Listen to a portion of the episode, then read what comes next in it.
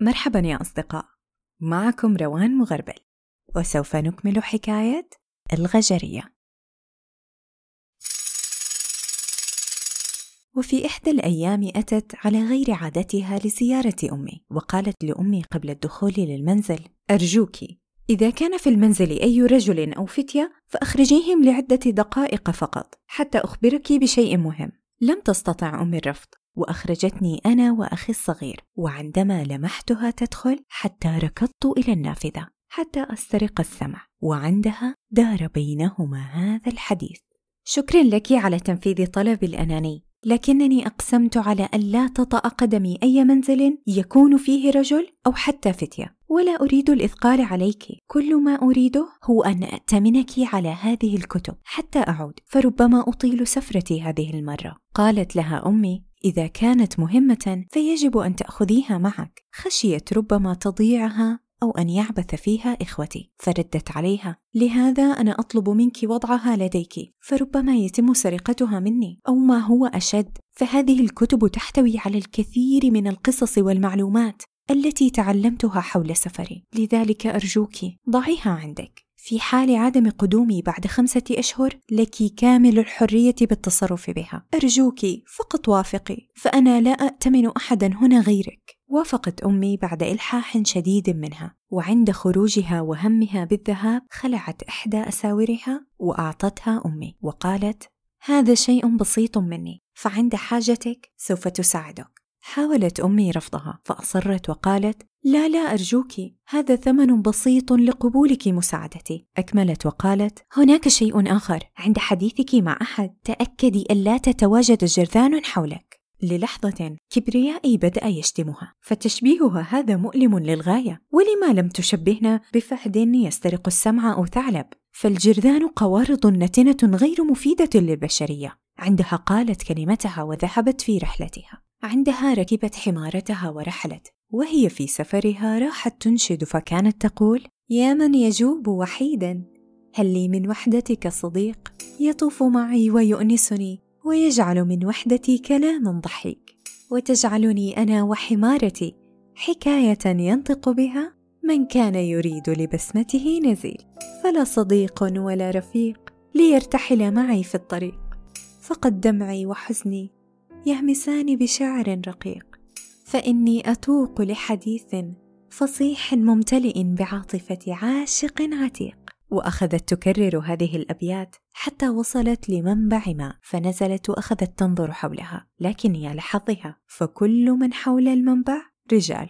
راحت تبحث عن مكان يخلو منهم. فإذا بطرف المنبع قد كان خاليا منهم. فذهبت إليه وأخذت تشرب الماء وجلست لتستريح حتى تكمل مسيرها. عندها بدأت تتفحص المكان حولها ورأت هذا المشهد أمامها. فتاة صغيرة لا يتخطى عمرها ثمان سنوات تركض مسرعة إلى رجل يبيع الخبز. فاشترت تلك الفتاة منه أربعة أقراص وركضت مسرعة لرجل عند منبع الماء فأخذ منها ثلاثة وقسم الرابعة وأعطاها نصفها. وأشر بيده أن تذهب بعيدا عنه لتأكل ما أعطاها سيدها. فالتفتت من حولها ولم تر أي نساء حول المنبع وعند إمعانها في النظر تلاقت عيناها مع عينا ورد وركضت مسرعة إليها وعند وصولها قالت وأنفاسها تنقطع. سلام على الدعجاء هل يمكنني الجلوس بجانبك حتى أنهي طعامي؟ ردت ورد عليها اجلسي فالأرض ليست أرضي لأمنع أحدا منها. شكرتها الفتاة.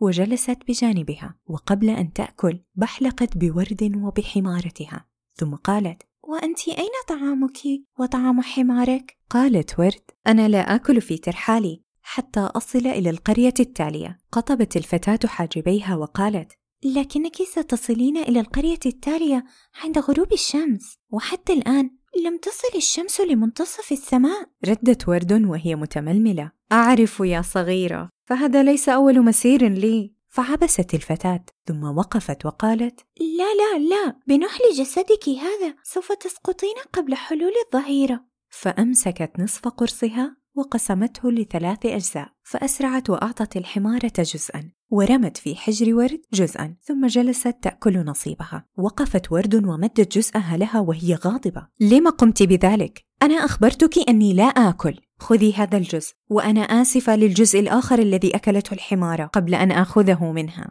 ردت الفتاة. إذا فلتعطيه لحمارتك فأنا لا أخذ شيئا أعطيته لغيري. لا تكوني عنيدة يا فتاة.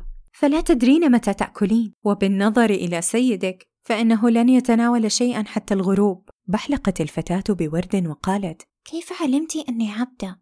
وكيف علمت بأن ذلك الرجل هو سيدي؟ ردت ورد علمت بالنظر إلى هندامك وهندامه. لا أعتقد أنه والدك. وعند إمعاني بتقرحات قدميك وشعرك الأشعث فلا تقربي له. ذلك المنفوخ اليابس حتى لم يعطيك قرصا كاملا. فاستحت الفتاة من وصف ورد لشعرها وقدماها وراحت تغسل قدميها ورأسها بالماء محاولة تنظيفها. اقتربت ورد لها وقالت أنا آسفة لم أقصد ذلك لأجرحك لكن لونك ولون شعرك. لا يلمح أنك من العبيد فهل قام أحد من عرقك ببيعك؟ نظرت الفتاة وأخذت تسرد كلامها لورد وقالت لا أنا ولدت هكذا فأمي كانت سبية وبعد أن أكملت خمس سنوات حتى قاموا ببيعي وإبعادي عن أمي. فقضيت عند هذا الرجل ثلاث سنين. هو ليس بسيد رديء فلم يضربني ولم يزمجر علي ولم يكن أيضا بسيد رحيم. فطعامي بقية طعامه وهندامي من بواقي قماش عتيق لم يبع. وعند انتهائها من الكلام حتى بدأ ينده سيدها عليها. فقالت الفتاة إن سيدي نده لي فأستميحك للذهاب. ذهبت الفتاة. وورد تراقبها ثم أخذت ورد حقيبتها وتبعت الفتاة حتى وصلت لسيدها ووقفت في مكان يستطيع الرجال سماعها بدون الاقتراب منه وقالت بكم تبيع هذه الفتاة؟